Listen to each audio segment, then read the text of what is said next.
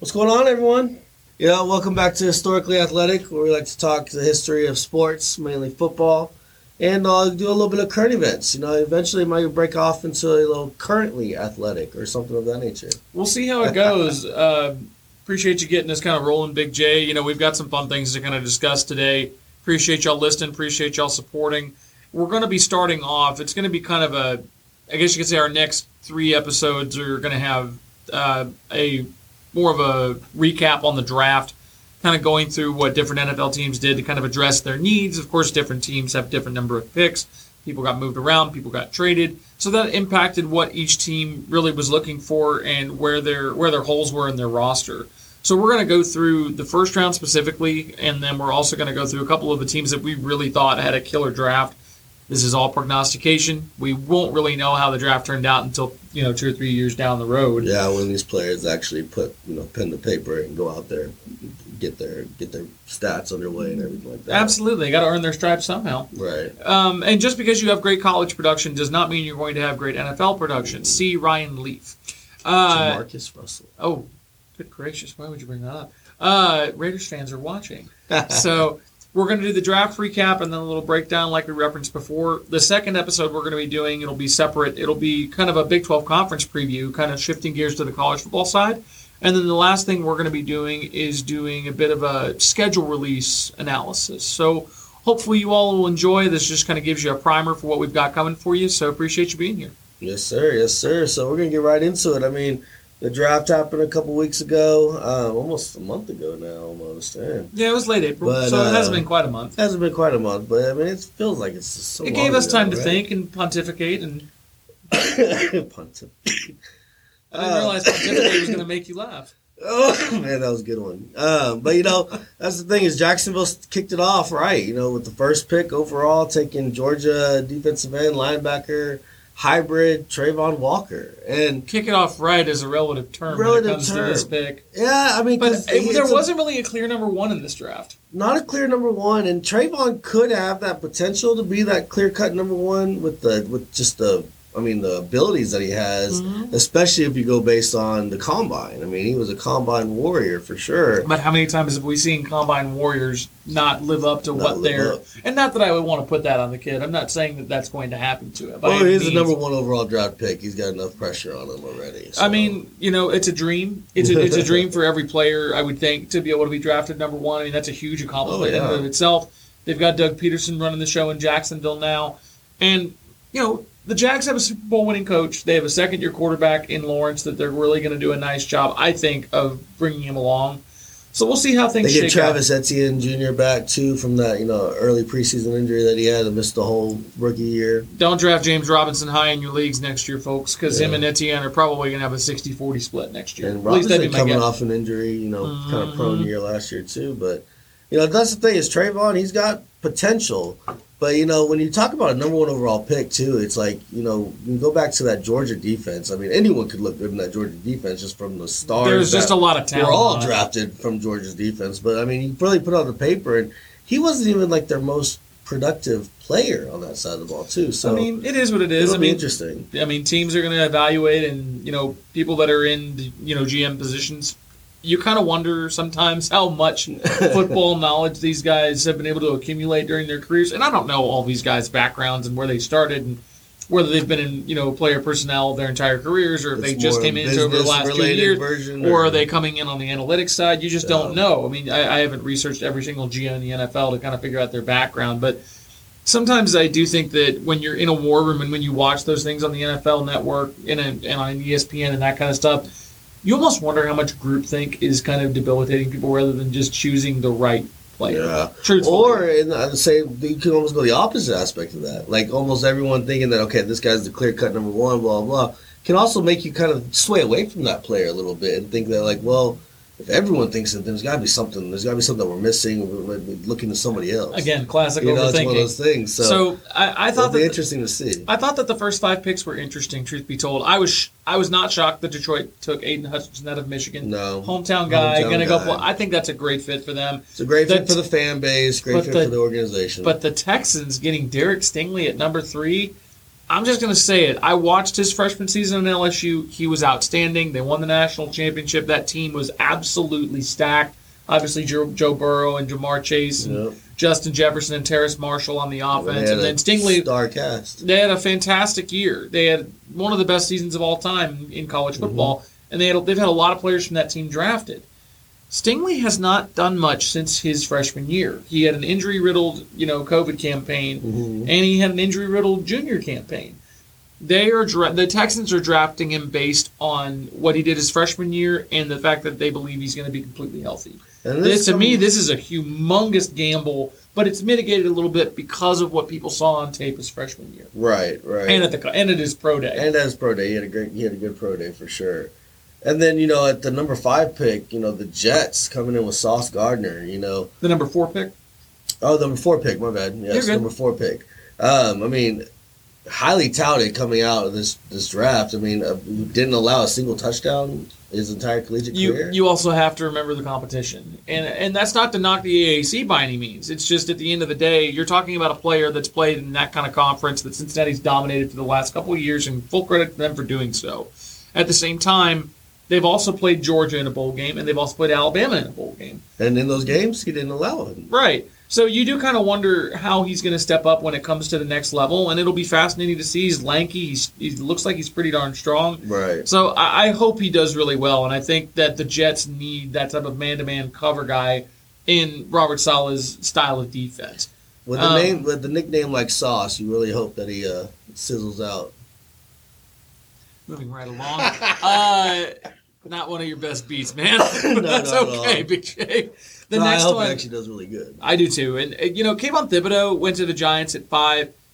Truth be told, I think that's a great landing spot for him. I think that he'll have a chance to really shine on the New York defense. They already have some pretty solid defensive linemen there in New York. Yeah. He might just be in that hybrid situation where he's a outside linebacker edge, uh, which is really what he's kind of classified as. If he can stay healthy and he can have that motor going, he's going to be a beast. Right. Um, Carolina picking up uh, picking up Ekwonu from Ekwonu. uh, from NC State. They need help everywhere. Pick. I mean, it They need help all over the place. Just for the fact that he's a he's going to be a perennial starter at the offensive position. You would certainly hope so. What do we have next? Next, yeah, in the seventh pick, you had the Giants coming back. The to- eighth pick?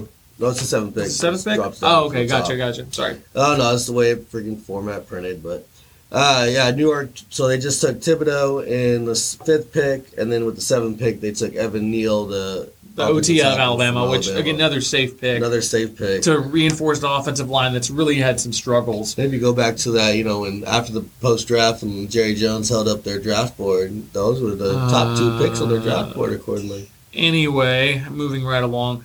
Atlanta, you know, going for Drake London, considering the lack of weapons, considering Matt Ryan's in Indianapolis now, they and considering Calvin Ridley's issues, they just got rid of Right. Julio Jones last season. I mean, they needed a playmaker, and he could be a little mini Julio just based off of his skill set. based off of his skill set too, he reminds me a lot of you know my one of my favorite players uh, with, with the Bucks is Mike Evans, and you know Atlanta, who's a team that sees Mike Evans twice a year, kind of want to go out there and get their own version in the way because Drake London fits you- that mold. Can you blame him? No, don't. at all. Um, could be a nice building block to go around. The next one, uh, the Seahawks ended up getting Charles Cross, the offensive tackle out of Mississippi State. think it's smart. I mean, Seattle's got a lot of holes on their roster. Um, Carroll is Carroll is really going to have to. They're going to have to bust their buns to get that Yeah. team back to where they were, considering they just traded away Russell Wilson. It'll be fascinating to see what happens up in the Pacific Northwest.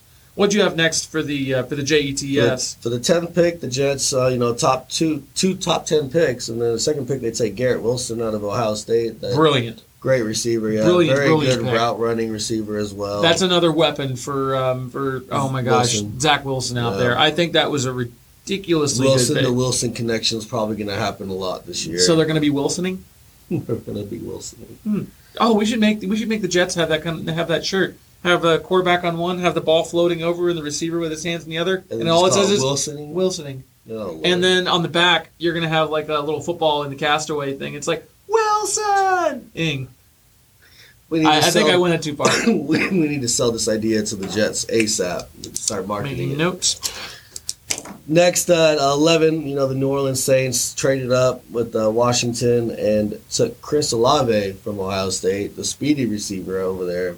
Great route runner as well. Yeah. Consistent, great hands. The It's, Saints it's need going to be exactly what they need, you know, with Jameis Winston at their quarterback. and they are gonna, hopefully going to get Michael Thomas back. But that's two Ohio State receivers. And it'll be interesting to see Michael Thomas coming back too, because I want to see how well he stayed in shape and so forth. Um, you know, being two years now almost removed I think the fact that Sean Payton is no longer in the building is probably helpful for Michael Thomas because you knew that Payton wasn't happy with how things Oh, went yeah. down recently. But then the Lions ended up getting, I thought, was the best receiver in the draft at 12 with Jameson Williams out of Bama. Jameson yes, he had his Alabama. ACL injury. Unfortunately, he got hurt in the college football playoff. Wasn't able to be there for the national championship game. The kid transferred from Ohio State. Look, look at that list. You had Olave, Wilson, and Williams, who all at one point played at Ohio State. You want to talk about a loaded receiver That's a loaded. and they've got Jackson Smith room. and Njigba that coming up this year. I mean, that the amount of receiver talent they've had in Columbus is It's outrageous crazy. but I think he'll do. I think he'll do well. I think he'll recover. Um, and then what did the Eagles have? They ended up Eagles getting Jordan ended up Davis. Picking up Jordan Davis from Georgia, the big defensive tackle. That's a big, big man. You know, it's going to plug a lot of holes in that run game. Ridiculously athletic though. Very Kind of reminds me of a young Fletcher Cox. You know, I think it was him that I saw. Like they were during the draft combine that he was- he did a standing backstand or backflip, something like that. a that. standing backflip. That man's like three hundred some pounds. Insanity. That's that's just tremendous athleticism. We'll just have to see how it pans out. But at the end of the day, you know how well Fletcher Cox has done in Philadelphia all these years. You And you been a know, staple there. you know he's going to mentor Jordan Davis and is going to treat, teach him the tricks of the Right. trade. And you know Fletcher Great came out of Mississippi for a young State. So it's another, it's another SEC DT. The next one out of Notre Dame, that was uh, Baltimore going after Kyle Hamilton. Baltimore has always had good safety play, obviously with you know Ed Reed, and then for a short time they had Earl Thomas, even though that kind of blew up a little bit. But they have always had good safety play, and they've always had good secondary play in general. And you know Hamilton's an intelligent player, played really well at Notre Dame. I think that'll be a good fit. That's the main. That's the biggest not uh, or biggest thing up for Hamilton was the intelligence. Like you said, that's what I heard a lot of times with Mel Kiper Jr. and all them talking about throughout the analysts. And then I thought the team that, that's picked next at 15 had one of the best drafts. The the Texans ended up picking up Kenyon Green out of A&M. He can play on any position on the line. Yeah, A and M. I mean, they've definitely put out some big time offensive, Offensive lineman. Yeah. and there's could be another one right there. And then following Texans at pick 16, you know, halfway through the draft here, we got uh, the Commanders taking Jahan Dotson from Penn State. Reach. there. Reach. think it's a good reach? good player, but a reach. Reach at 16. But they need somebody to complement McLaurin. To They definitely fair, need. They definitely need the receiving help, and I think that with all the other receivers that were kind of taken at this time, I would have taken Burks over it's him. a chance, and, and that's ended up what happened two picks later, you know. But we'll get to that one at uh, at 18. But at 17, the Chargers taking another offensive lineman, Zion Johnson, out of Boston College. and they needed someone to kind of shore up their offensive line. They got a great one last year. I think it was Staley that they picked up. I Um, think so, yeah. um, and that was brilliant. And they need they need good offensive linemen I mean, they got Herbert. weapons. They got weapons. They have 2,000 yard receivers. They have a great scat back style running back. They got a little Um, Darren Sproles Jr. there. Yeah, they did. I love watching Ekeler play. Mm, he's a very good player. So they need to shore up those offensive line, and then they also done very well in the offseason shoring up their defense side of the ball.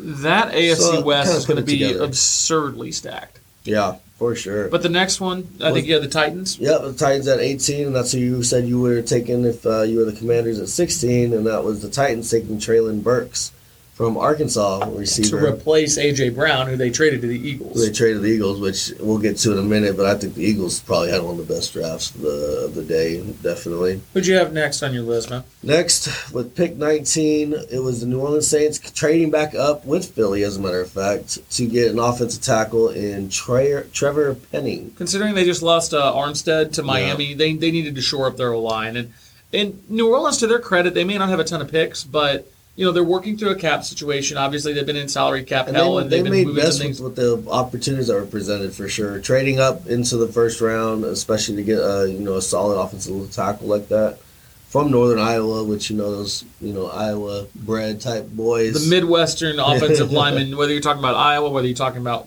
Minnesota, Wisconsin, Yeah.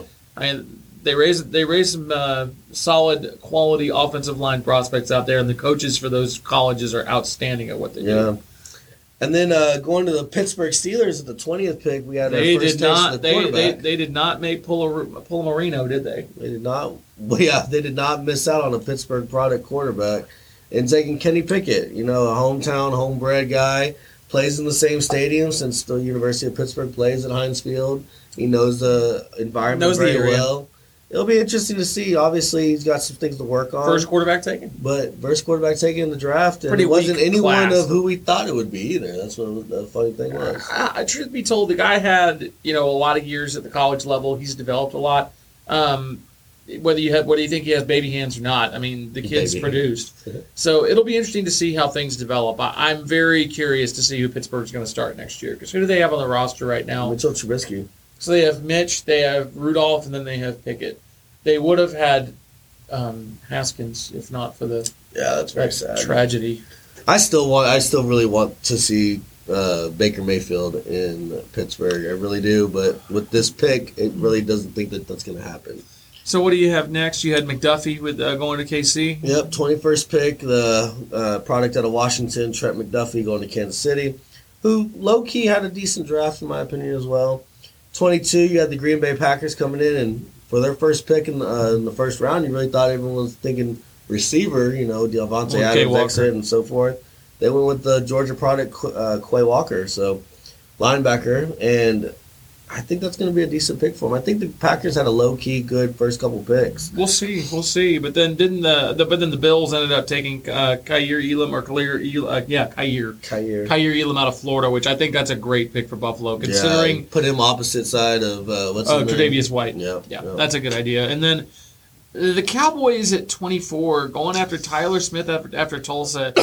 this pick got a lot of um, mixed emotions. Well, I mean, he's from what I've read, he's one of the most penalized offensive linemen Mhm. in the NCAA. Like, he had 16 penalties, I believe, all of last year, which was the most. Um, and of course, the whole excuse is, oh, well, he was playing against players that were so much smaller than him. He would just manhandle them and none of. that's what they say. They say he's a mauler. He's a brawler.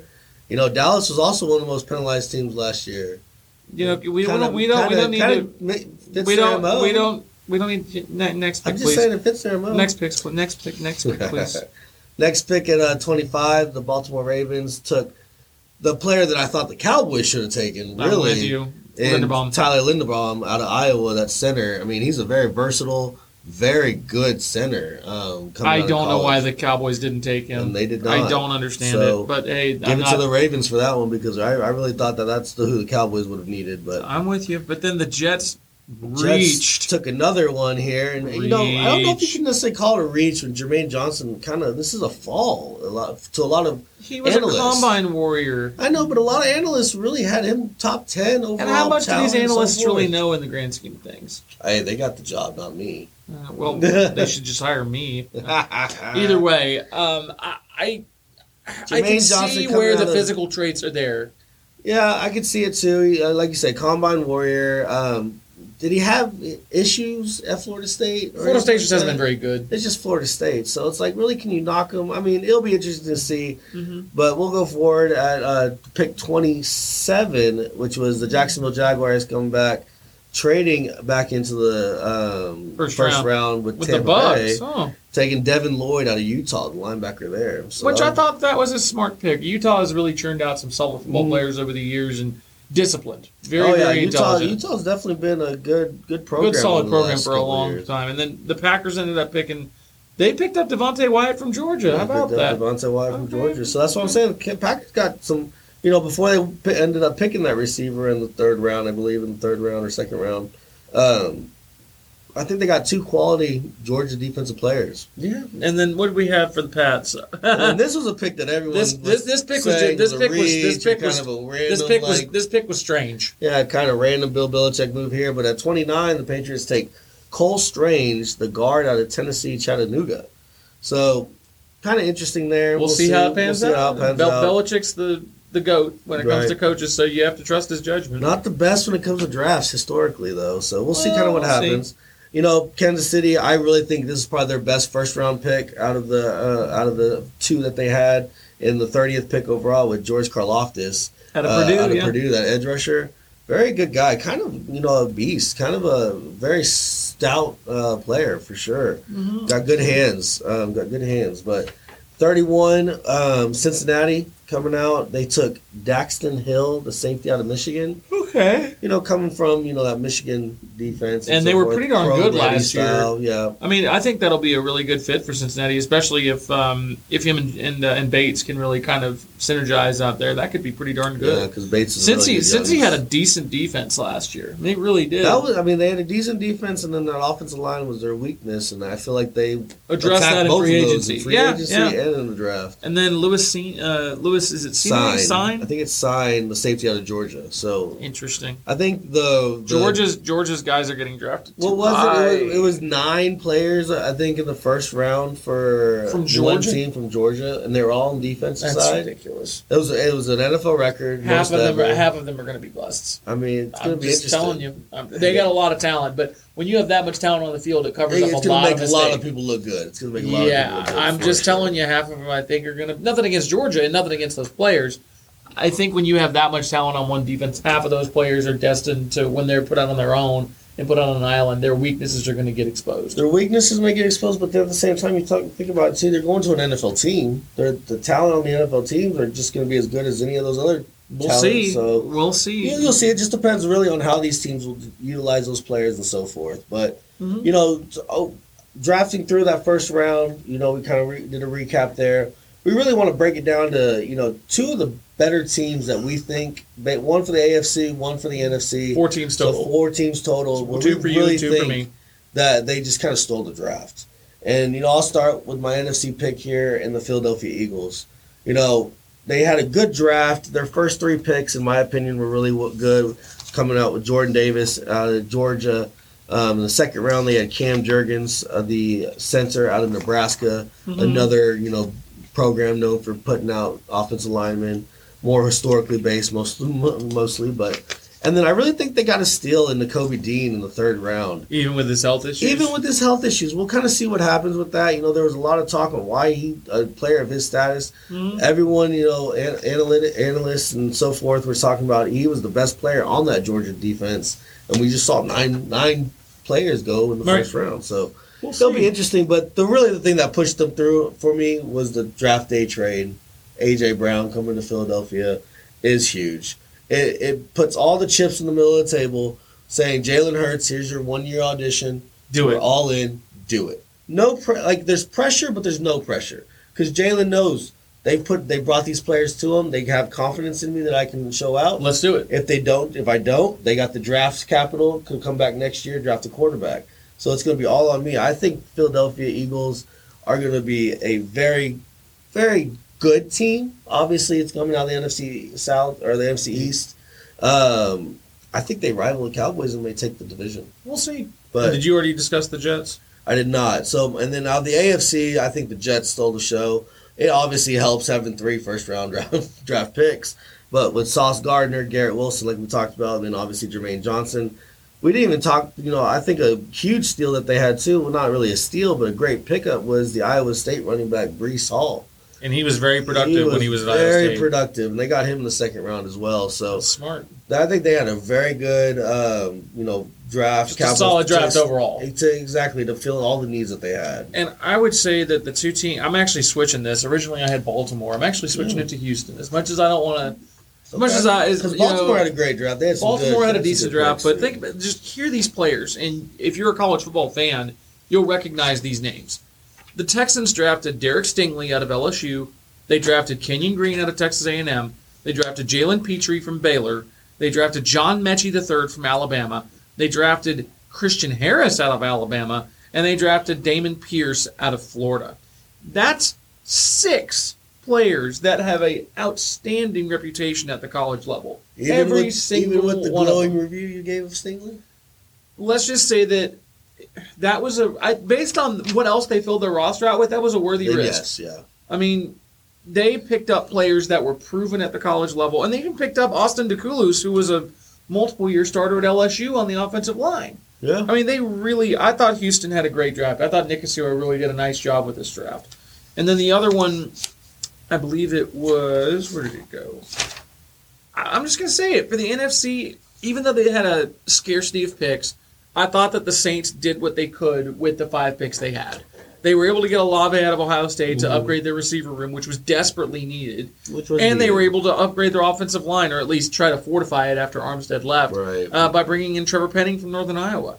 I don't know what Alontae Taylor is going to do out of Tennessee. I'm not sure about D'Marco Jackson out of App State, and I'm not sure about Jordan Jackson out of Air Force. But the reality is, those are two premium positions at wideout and offensive tackle that needed to be filled and needed to be upgraded, and I feel like the Saints did that. Yeah, especially like you said with the draft capital that they had, and then trading back up in that first round to get the offensive lineman that they really wanted. Mickey Loomis was Mickey Loomis knows what he's doing. They, they do have a good history as far as drafting is, is concerned as well. So Yeah. but we guys want to thank you for listening to our draft recap. Like I said, kind of kind of quick, just brought through it. Wanted to recap that first round and knock out some of those teams that we think really did uh, stand out. And you know, uh, but obviously We'll obviously see how of this, goes down the road. Yeah, it's all up in the air. I mean, these teams, the, the the Jets, the Eagles, they could have the worst draft. You know, who knows what happens in a couple. We're just couple guessing. years, We're but- all just guessing, just like all the other analysts out there. Right, right. But yeah, guys, so I just hope that you guys enjoyed it. You know, keep listening to us.